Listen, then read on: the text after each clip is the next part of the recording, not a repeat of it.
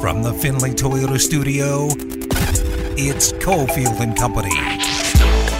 You throw a GIF on there? Oh, if I throw a GIF, like that means something. I love bears doing human things. Right. I don't like bears being bears. Right. We're not going to do handwritten notes. God, no. Jesus. It's time for Cofield and Company with Steve Cofield on ESPN Las Vegas.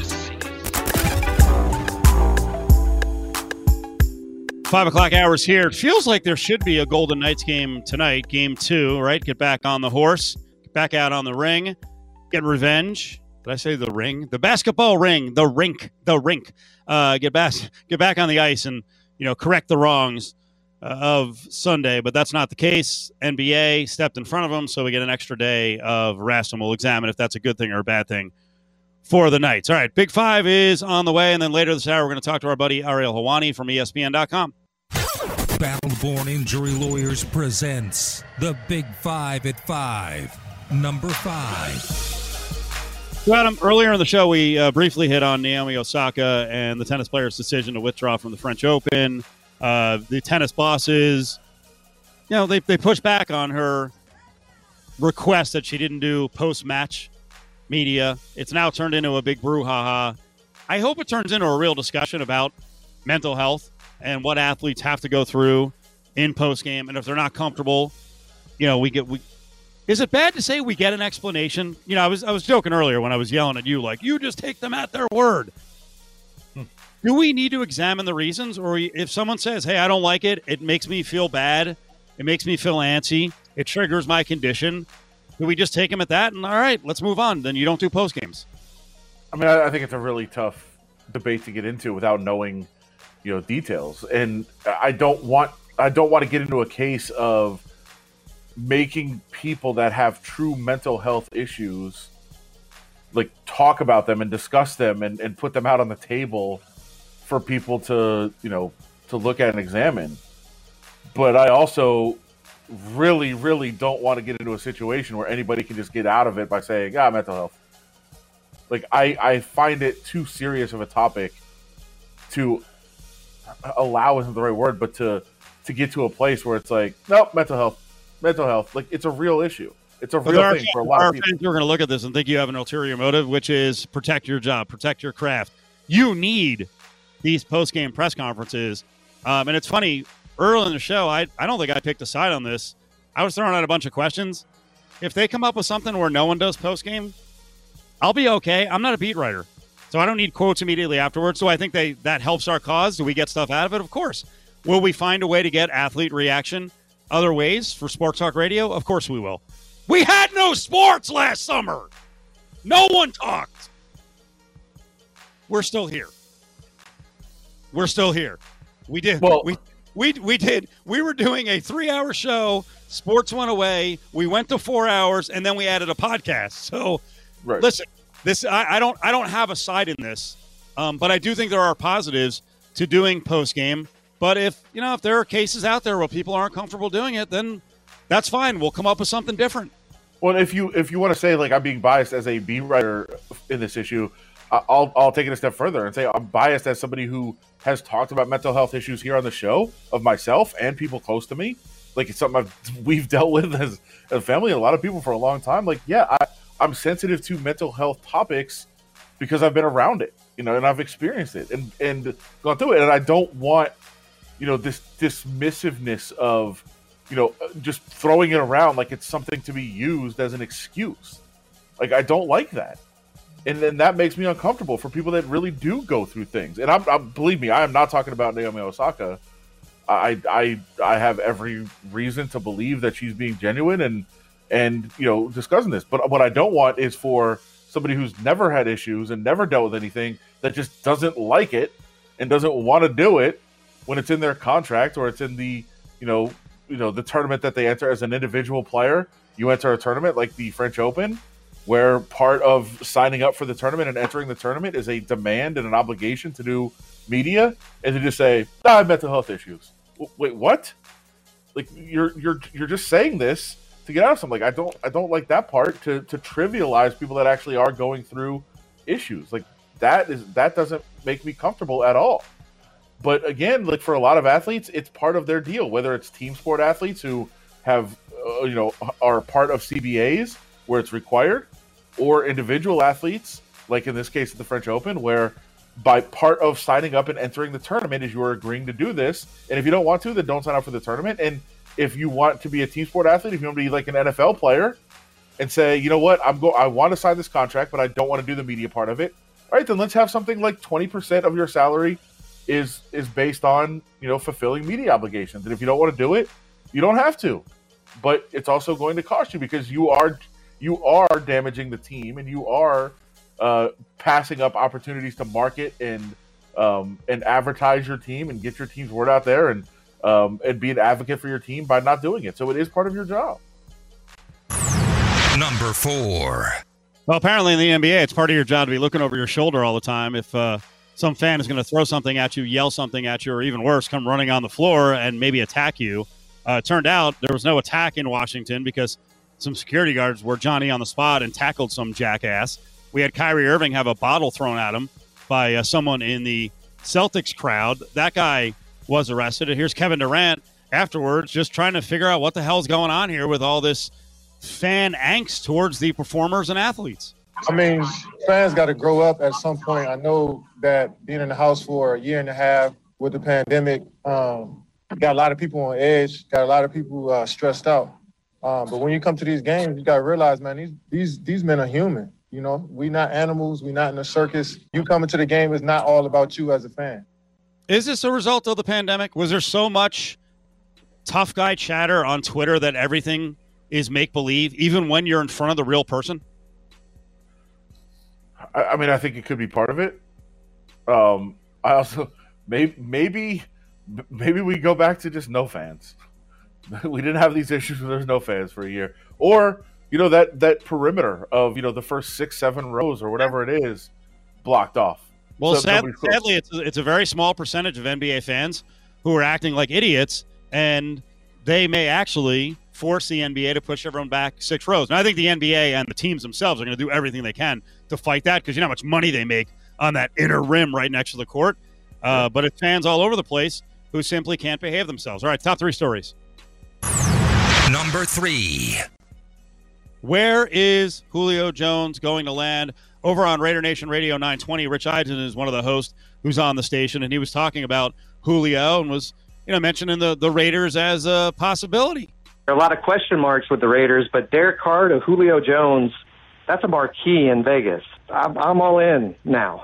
I, am okay. Look, he makes so many teams that much better. I'm just wondering what the right. Raiders are going to look like this year you know, we had Mayock on after the draft, and they're very happy with how they've redone their offensive line, whereas most of the rest of the National Football League observers think that what the hell do they do that to their offensive line?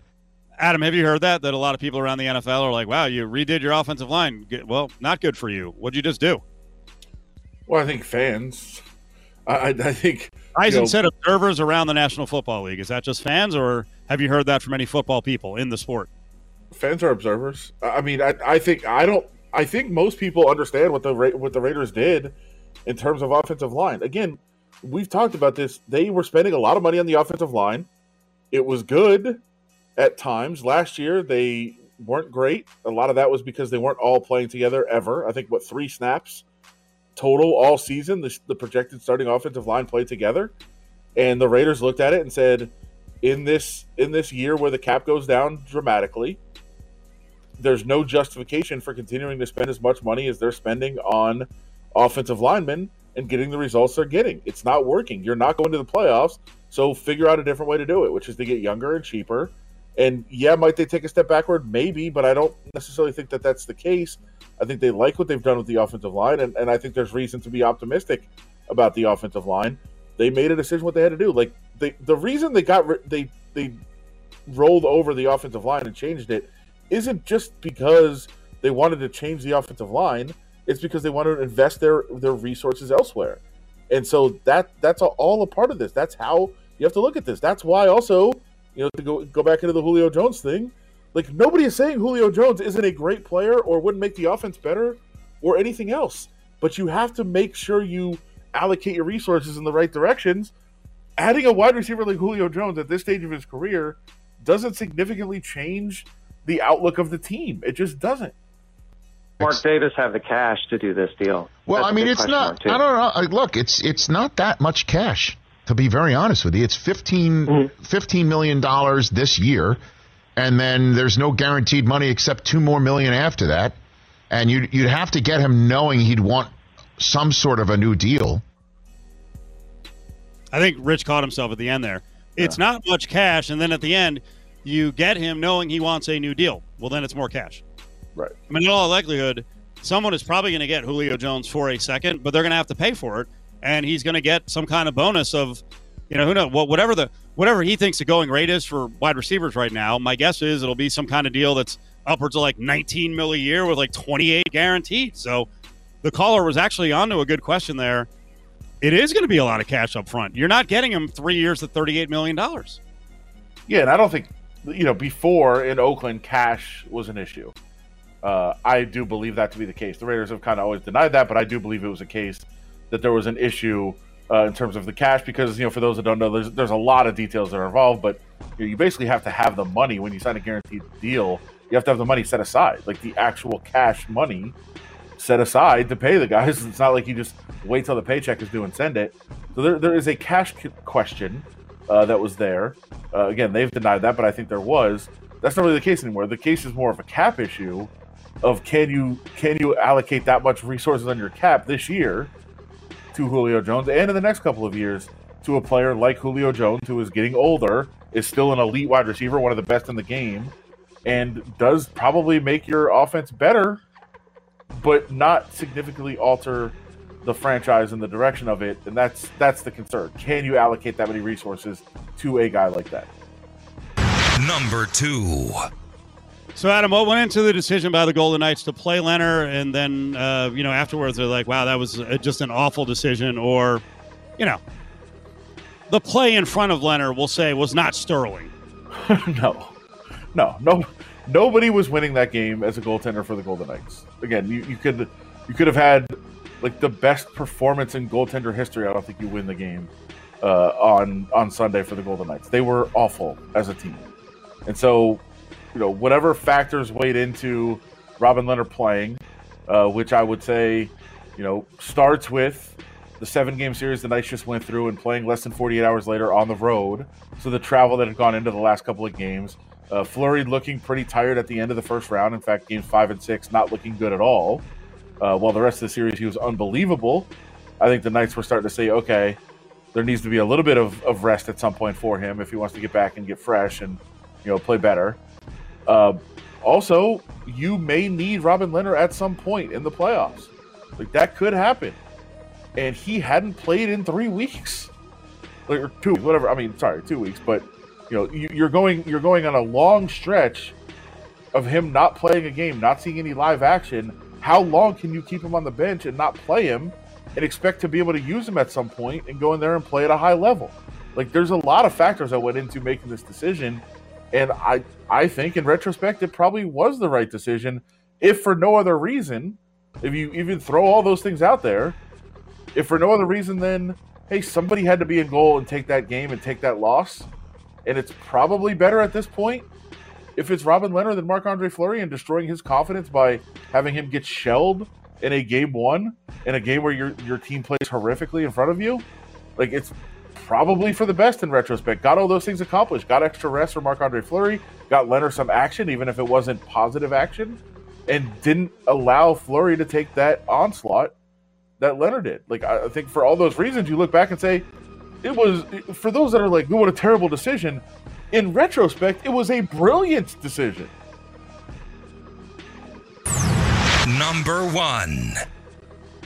Adam, give me your impression of what happens down the stretch in blowout games like this, where the losing team is like, "All right, now we're going to rip your heads off," um, and did Ryan Reaves go over the line? A lot of people were calling him a disgusting player for what he did. It was it was a pretty disgusting play. Uh, I don't think you can cast dispersions on his entire career, say he's a, a, a disgusting player or anything like that. Um, that was a pretty heinous act on the ice, I would say. Uh, what he did with Graves. Now, I I will go in kind of a different direction here and say, listen, for how long has there been a, a, debate about fighting in hockey and how and we've kind of constantly said it's kind of stupid in a lot of cases like the what the Toronto Montreal series we talked extensively about how ridiculous it was that there had to be a fight after a completely incidental you know knee to head contact where somebody was trying to get out of the way of somebody and hit their head uh, on the knee and then oh oh you have to take a fight now like you have to go fight and then the unwritten rules being uh, not only do you have to take the fight, but you're not supposed to fight back. You're supposed to take a beating. Like all that stuff is stupid. So so guess what? This series, Graves takes takes a shot at Janmark. I don't think it was necessarily egregious. Like the the the question is, was it late and was it high? Was it late? It was late, but I also don't think Graves saw Janmark get rid of the puck. So I don't think it was necessarily late and, and a problem. Was it high? I, have heard a lot of people say he went shoulder to chest. I think it was absolutely high. I think that was a shoulder to the head, but there's also a size discrepancy where I don't think he could get down low enough, and I think there was an issue there. Like it wasn't the most egregious hit you're ever going to see, but I did think it was it was a little bit high on the hit. So what's the solution? Well, Ryan Reaves is going to go fight Graves, right? That's what's going to happen. They're supposed to fight. This is the rules you want in hockey, right? This is what we want. We don't, but we've been told time and time again this is why you have fighting. If one team doesn't like the hit that a team puts on another guy, you fight. And then I saw all these people after that hit say, well, Reaves is going to go fight Graves. That was just a foregone conclusion. And then the response was, no way Graves is fighting Reaves. He's, he's a fighter, Graves isn't. It's not going to happen. Okay, don't fight. Then let's see what happens then. Because if you just let them fight, then this is over, right? Isn't that how hockey's supposed to work? Supposed to. But if you're not going to fight, if you're going to turn down the fight, then what? I guess you're going to throw a guy to the ground and put your head, your knee on his head. I guess. Like I, I think the fighting part is stupid. This is obviously a, a disgusting play and should be suspended and everything else. But if we're going to have this stupid rule, or not rule, but this stupid unwritten nonsense of well, if you take a hit we don't like, then you have to fight him. Oh, but I don't want to fight that guy. I'll fight somebody else, but I'm not going to fight that guy. I'm not going to answer for my hit, so I'm going to do this. Well, then where does it go from there?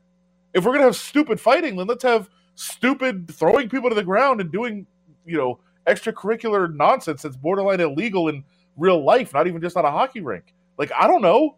Where do we go when somebody says no to the fight? It's the Big Five at Five, brought to you by Battle Born Injury Lawyers. If you've been injured, call Justin Watkins at Battle Born Injury Lawyers, 570 9000. You're listening to Cofield and Company on ESPN Las Vegas. So, Adam, I bet the night for the series plus 350. Am I a moron? Do I have a shot here? I don't think you're a moron. I mean, it's better to, to bet it now uh, at such good value. I mean, if you if you were betting this before the series, I, I think you could have looked at you know the Golden Knights and the Avalanche and the price where it was, and said, okay, Golden Knights getting about plus one forty. That's not necessarily great value, but it's it's about right maybe.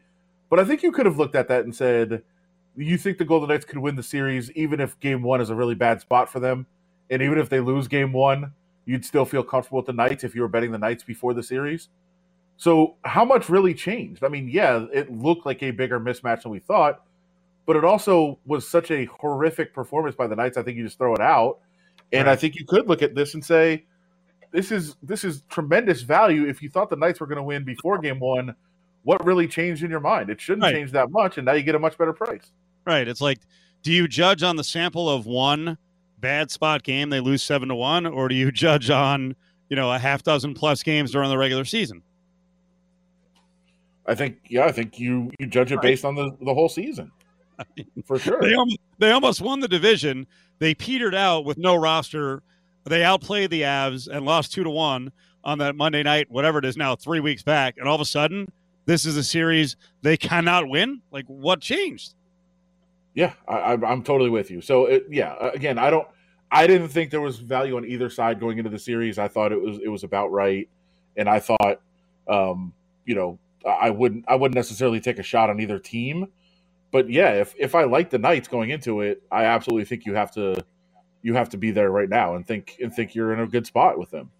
Man, we have an amazing summer on the way for fights. I know a lot of people, the the, the fight snobs, don't like these Paul brothers, but now both of them have a fight booked that starts next week with uh, Logan Paul against Floyd Mayweather. Ty Woodley, who's a highly accomplished MMA guy, is going to be fighting Jake Paul, we think, on August 28th. We'll get into the fight game, also a little NBA and uh, Major League Baseball. Going back to Montreal, that's where uh, Ariel Helwani is from. He works for ESPN.com, and Ariel will give us the skinny on uh, all of those topics. And uh, I promise, I promise, he's not rooting for, he was very serious about this, he's not rooting for Montreal to steal the A's, but I think he'd like to see Major League Baseball in some form or fashion return to his hometown. Visit LVSportsNetwork.com for access to the latest podcasts and best interviews.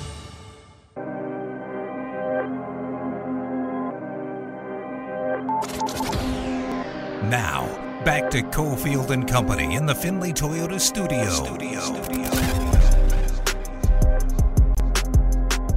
Oh, I'm so happy with the summer fight slate. So happy. Jake Paul, Tyron Woodley.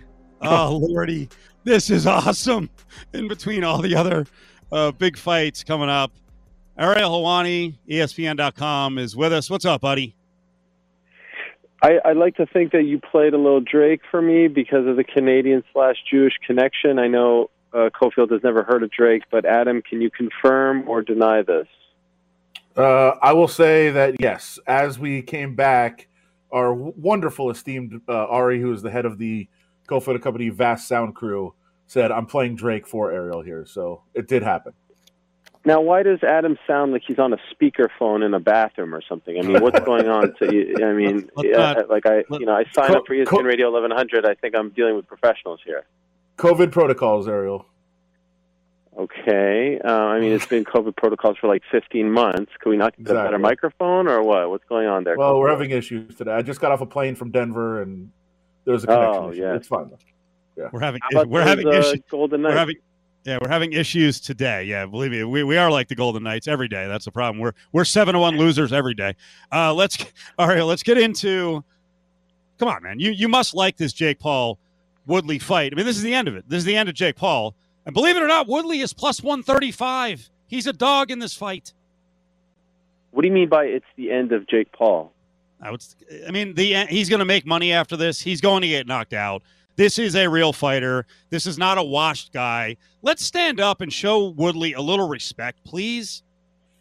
Oh, I'm I'm all in on this. I love this. Now, I don't necessarily believe that this is the end of Jake Paul. I think it's kind of a pick 'em fight. I think most of the odds that I've seen have been pretty on par. But this is a great. I mean, this isn't a pro. This guy is three and zero as a pro, and let's be honest, you know, hasn't really fought. You know, the creme de la creme. Hasn't had a lot of ring time. But if anyone out there, you know, I see some of these old, old, old boxing guys who love to, you know, shout on their lawn and, you know, take shots at Jake Paul, take shots at Showtime, take shots at Triller back in the day when they were doing the uh, the Jake Paul fight. Like, if you don't recognize the fact that a he has skills, he's taking this seriously, he's training with real coaches and a real team, you're just making a mockery of yourself.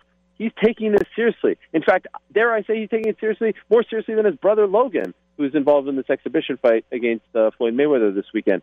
This is a great fight. I, I there's nothing negative that I can say about it. And yes, I love the fact that Tyron Woodley is getting love from the MMA community finally, a guy who never got the love from the MMA community, never got the love from the UFC. Now all of a sudden, this is the guy that the MMA community is rallying around saying, Tyron, please get rid of Jake, Jake Paul for us.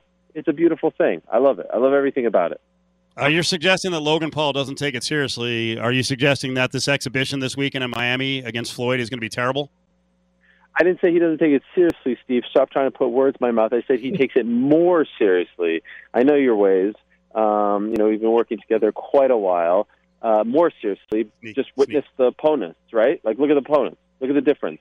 Floyd Mayweather, 30 pound difference. No athletic commission would ever sanction that. That's why it's not a pro bout, it's an exhibition bout, as opposed to this.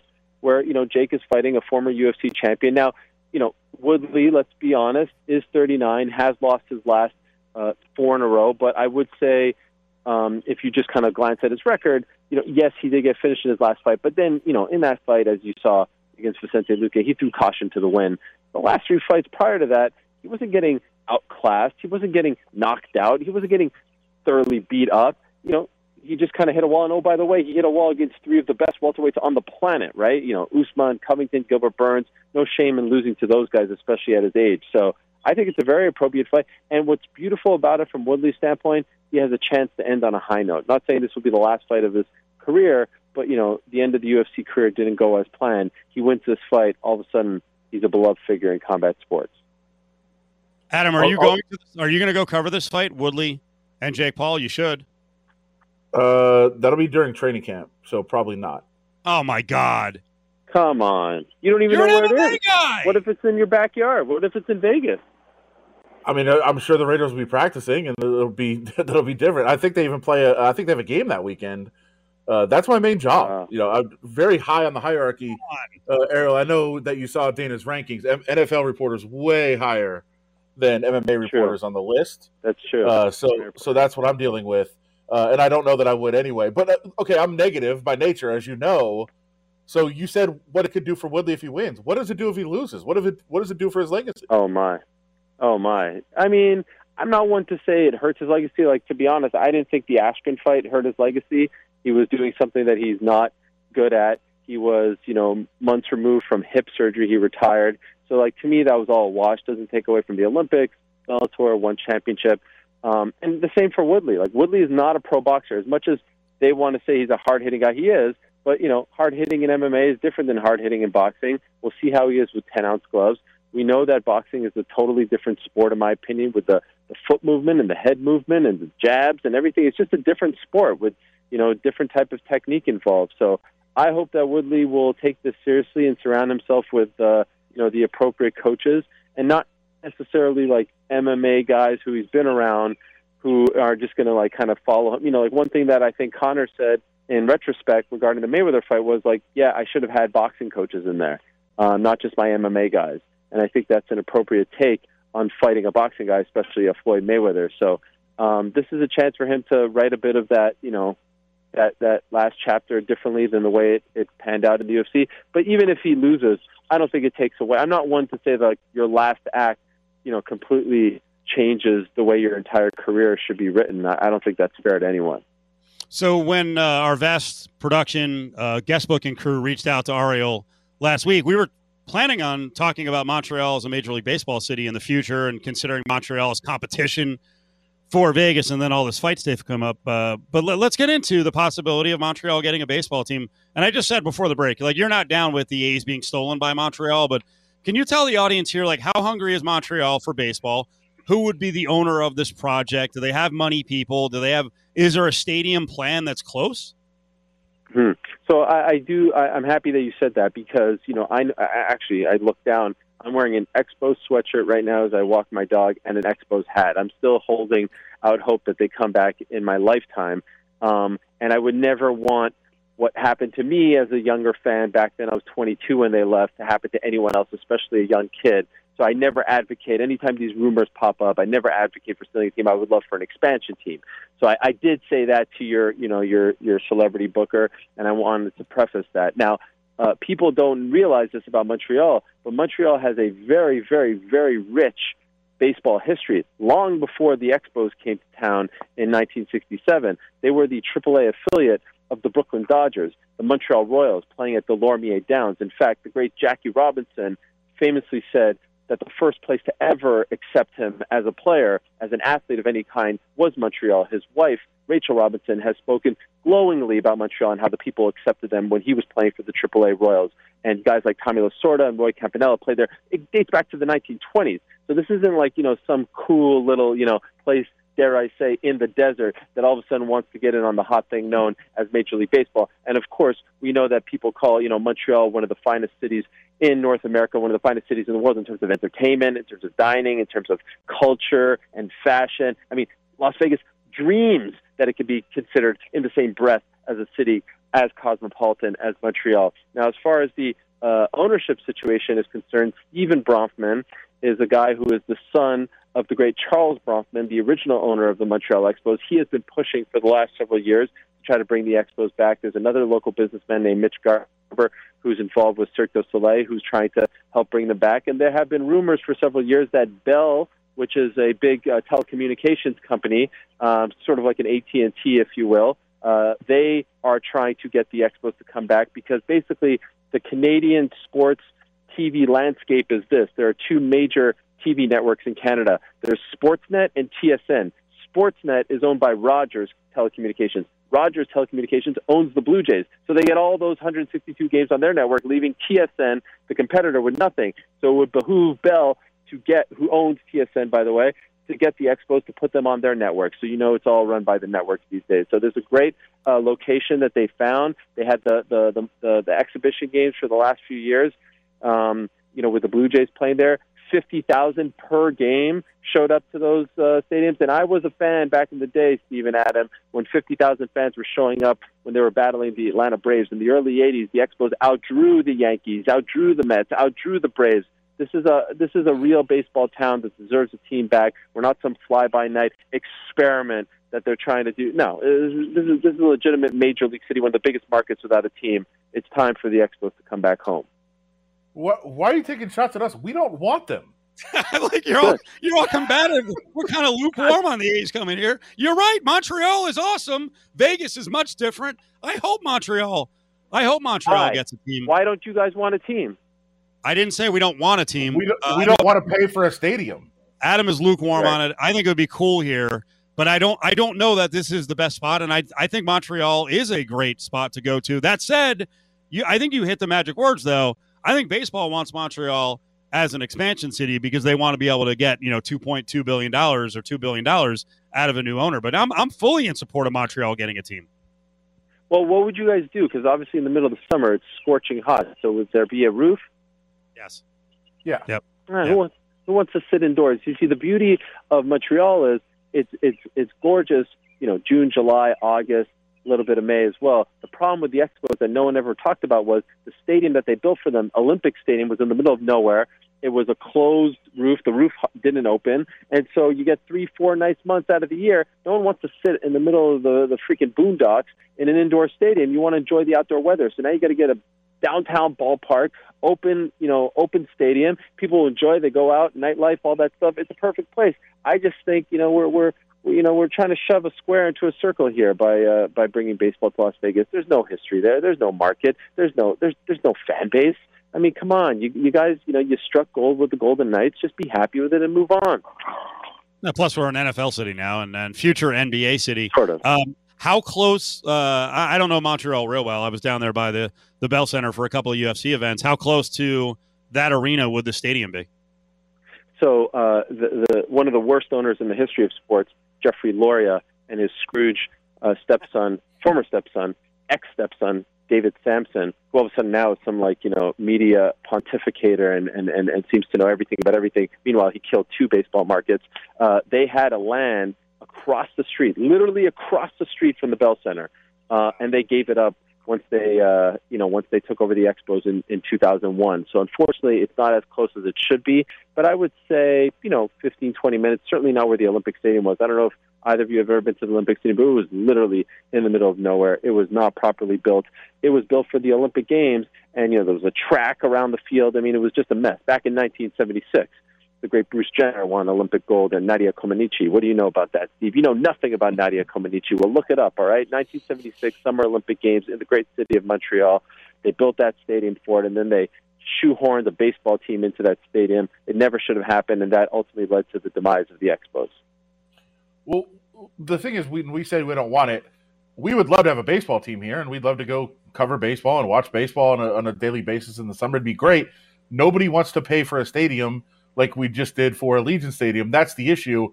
What would the financing be for a stadium in Montreal? Is there is there an appetite for you know the public funding a stadium? So obviously that's uh, you know the the main sticking point in all these markets. It was the sticking point in Miami. The Quebec government has been a little comme ci comme ça about it all. Uh, th- there have been rumblings. You know, I don't know if you know about the the Tampa Rays situation where their owner Stu Sternberg uh, has proposed an idea where they would split the season in Montreal and Tampa. I think that's a ludicrous idea. I mean, what player, first of all, would want to do that? It's such a mess. We're, we're talking about two countries, let alone two cities splitting the team. But um, the Montreal government said that they were open to that. Uh, obviously, they wouldn't want to fit, you know, an incredible bill if they're splitting it. So that would be what, you know, 40 games or so because of the 81 home games. Um, but they haven't definitively said. But I, I, I have read recently from the mayor and from other government officials in uh, Quebec where they haven't outright said that they wouldn't, you know, consider paying for it. I'm not a fan of the public sector paying for it. I think what happened in Miami was an absolute joke. And uh, and you know, as you said in Vegas, I mean, I think it's just crazy that these billionaire owners, you know, get to get the people to pay for their stadiums and then they make all the money off of it. It's absolutely insane. So I would not be a huge fan of that, and especially after the last you know year and a half that Montreal had and all the issues.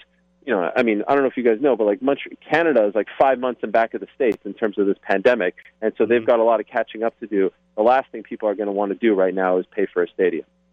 Ariel Helwani's with us, ESPN.com. We got to close on this. You are Knicks, and you cover Why do you always NBA. say You're ESPN.com? Why can't you just say ESPN? Am I not good enough to just be like overarching ESPN? I mean, I'm hardly on ESPN.com for God's sake. Good point. ESPN Plus and ESPN Oh, and ESPN. Thank you. Um, I, I saw that you pulled the uh, the classic confirm. You confirmed Jake Paul and Ty Yes. Woodley today, so that was that Well, was I mean, if. I'm being honest, it was just me Yeah. practicing good journalism because the reports Yes. yesterday didn't have the date, they didn't have the weight. I mean, I was just being a mensch by doing that. And a lot of journalists, as you know, wouldn't even do that sort of thing. So yes, yes. I think and, kudos and to me. honestly, honestly, none of us trust the guy who initially reported it. I'm kidding. I'm kidding. I'm kidding. I'm kidding. Um, all right, what's going to happen the rest of the way for the Knicks? I I, I said last week. I think the Oh. Knicks are, the Knicks are just happy to be here. This is the first step in the rebuild. And what do you mean get out of here? They- they- talking I- about? I saw Capela today was saying, "Bring it. You want to talk Yeah. trash? You want to push us around? Let's do it. We'll play rough and we'll beat you." Flip it off right now. Capela just, you know, I mean, the guy just, just made the cardinal sin. He pissed off who should be the MVP, who has been named the MIP, the most improved player, Julius Randle. Did you see Randle's play? I mean, if you could see the smoke coming out of his ears, it was unbelievable to see how pissed off he was. Look, the Knicks aren't happy to be here. Yes, this has been a Cinderella season. Yes, if you would have told me back in December they would end up with a four seed, they would have ended up with 41 wins. Vegas had them at 22 and a half, for God's sake. And they ended up 41 wins and home court advantage. Of course I would have taken that. They didn't come here just to roll over to freaking Trae Young and the Atlanta Hawks. Where are the Atlanta Hawks, for God's sake? So they're going to go to New York uh, tomorrow, yeah, Wednesday. Madison Square Garden is going to be on fire. They'll win game five. They'll go to Atlanta. Very cute how those fans have been acting. They're trying. They're trying. It's cute. They'll win game six. Game seven, as you know, all bets are off. Wow, that sounds interesting. Down 3 1, and they come back to win the, se- the series. Wow, that certainly sounds familiar. Oh, yeah, it was my Montreal Canadiens who did that last night against the Toronto Maple Leafs that they had no business beating in Game 7. And God forbid the Vegas Golden Knights get past the Colorado Avalanche. We know that's not going to happen. They'll be meeting the number one team in the NHL in the conference finals for God knows what reason. I don't understand why Vegas would play Montreal. This whole thing is very confusing. But rest assured, we're on our way to, to 25 cups. 25 cups, Stephen Adam. What do you know about that? Adam, I know you know nothing about that. You're a self-loathing Buffalo Bills fan. You mm. want to come back. You wish you could come back. You're embarrassed every day that you made this decision. I've invited you to come back for God's sakes, and you still won't accept my invitation. It's disgusting. You should be you should be ashamed of yourself as a lifelong Buffalo Bills fan. And quite frankly, I don't know why I keep coming on this program because of the way you're acting. Wow, there's a lot, a lot to unpack there. Good. A lot, a lot of threats. Uh, are you, uh, Ariel? Are you concerned that uh, the Bills are anti-vaxxers, though, in large part? No, get out of here. I think it's Adam just, Uh, w- w- wait, Adam is an anti-vaxxer, or he's concerned about? it? No, he, he's he's concerned. He's actually enjoying every second of it because what he's hoping is that the Bills are the one team that can't get back to normal, and it actually, uh, you know, proves to be a negative this season. self-loathing fan. No, look, the Knicks announced you can if the Knicks make it to round two, only vaccinated people can attend the game. So the, the Bills aren't that different. They were just one of the first ones to come out and say it, and uh, I believe it was Jordan Poyer's wife who was very vocal about not liking this. I mean, look, it, it, it's it's a sensitive subject. I am vaccinated proudly. You look at the numbers; they're all going down. I had someone tell me, "What happened to COVID? What happened to COVID? Where did it go? It went away because we all got vaccinated. For God's sake, that's where it went. I mean, come on, everyone, ridiculous." Don't- eh, By the way, don't just pin it. No. Don't just pin it on poor Rachel Bush. Ooh, I can't believe I just said that. No, it's Cole Beasley and Josh Allen. Also, it's it's a lot of people. listen, Josh Allen did one interview with some jabron over at the Ringer, and I feel like his words were taken out of context. He didn't outright say it. He said he had some questions. And by the way, Yeah. that happened two and a half months ago. And things could have changed since then. Has he come out? Exp- don't try to paint Josh Allen, who we all know that you hold a grudge against. We all know that you you you came out there as a hot take artist and said he was going to be a never was that Taylor was going to be better. Well, by the way, is Taylor even in the NFL anymore? I can't believe you're even dying on this hill. Is He's the Taylor starting even on quarterback the starting quarterback for the Houston Texans. He's the starting quarterback for the Houston Texans, by the way. But What are you uh, talking yeah. about starting quarterback for the Houston Texans? Deshaun Watson's the starting quarterback for the Houston Texans. okay. What are you saying? Yeah. Yeah, I'm sure he is. Come on. Uh, and yeah, that wasn't that wasn't the case. Uh, again, by the way, it was the fact that the fans are shouting the N word at him, which was my problem. Which I can't believe you're still defending that team who Oh, had that. But that's fine. You can do That's that. crazy. Okay, okay, okay. So this is akin to, to correct me if I'm wrong. A Knicks fan spat on Trae Young a week ago. Should I denounce my favorite team because a stupid fan acted like an idiot? It's the same It's thing. one- How's it any one- different? One fan spitting compared to many fans yelling an N word, I think is, is different. But that's Uh, fine. That you can do you. It's absolutely disgusting. It's classless. Number one, I'm not going to rid myself of the joy that this team's bringing me because of some idiot fans, some racist fans, some moronic fans. Why would you take? I know how much this team. I've talked to you about the Bills. You're a bigger Bills fan than I am, for God's sakes, or were. And all of a sudden, because you hear, and let's not, let's be honest. You're mad that they they drafted Josh Allen over your boy Taylor, and I get it. I was mad when the Knicks traded Oakley for Marcus Camby back in the day, but I got over it because I love the team and it brings me joy. Why would you rid yourself of joy? We only have so many things to be happy about in life. Why would you give up one thing that makes you happy? I don't get it. I can't wrap my head around it. Ariel, great spot, terrestrial radio. We have to actually uh, do commercials and then get go d- dip into a bodega, get some milk or some, some more milk. Can you sleep tonight? You are on freaking bouncing off the Who's walls. up? Who's up? Jewelers of Las Vegas? What do we got up next? Come on, you got nothing else to talk about. Who do you got? Mr. Sunshine? I mean, this has been the best thing to the happen to. Vegas radio in quite some time. I know. Well, come back more often. I just want to say hello to my friends at Zoofa HQ. I hope they're listening, and I can't wait to see them soon. Bye bye. See ya. There he is. Ariel Helwani. We'll address that on the way back. He's a lunatic. I don't know what he was on, but that was uh, that was everywhere. I don't know what was going on there. It started out friendly and then it turned real ugly. Want more Cofield and Company? The guys are back with their late night pod tonight at 10:30. Watch at Steve Cofield on Twitter or on YouTube. Cofield and Company presents Hey, hold on, hold on, hold on, hold on. Bag up, bag up. Grab Bag Don't touch it. Don't even look at it. only on ESPN Las Vegas. Stick your hand in there, Dave. So that was a long interview with Ariel Helwani. We'll have that posted at lvsportsnetwork.com. And actually, we have a video up on Twitter, YouTube, Facebook, the whole conversation. Adam, can I go back to the very beginning of it Sure. and mention Woodley and Jake Paul? Did Ariel actually say that it's a somewhat even fight? Like, I I don't get what th- this Jake Paul stuff is. Do we not see what happened in these first three fights? In what Like- way? This is a total setup, and I don't mean it's a fake fight. And good for Jake Paul for you know taking a big bite here.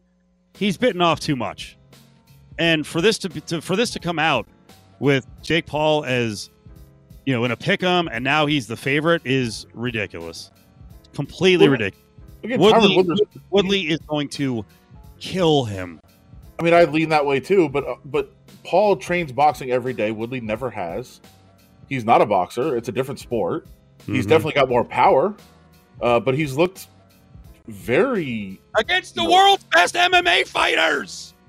sure. But he he's been hesitant to throw. Like I don't know. I I, I haven't seen a box, and it's a di- it is a different sport. It's not the same sport. What a setup. This is exactly what the folks setting this up want. It's for real fight people to have doubts that Woodley's going to destroy Paul. Amazing.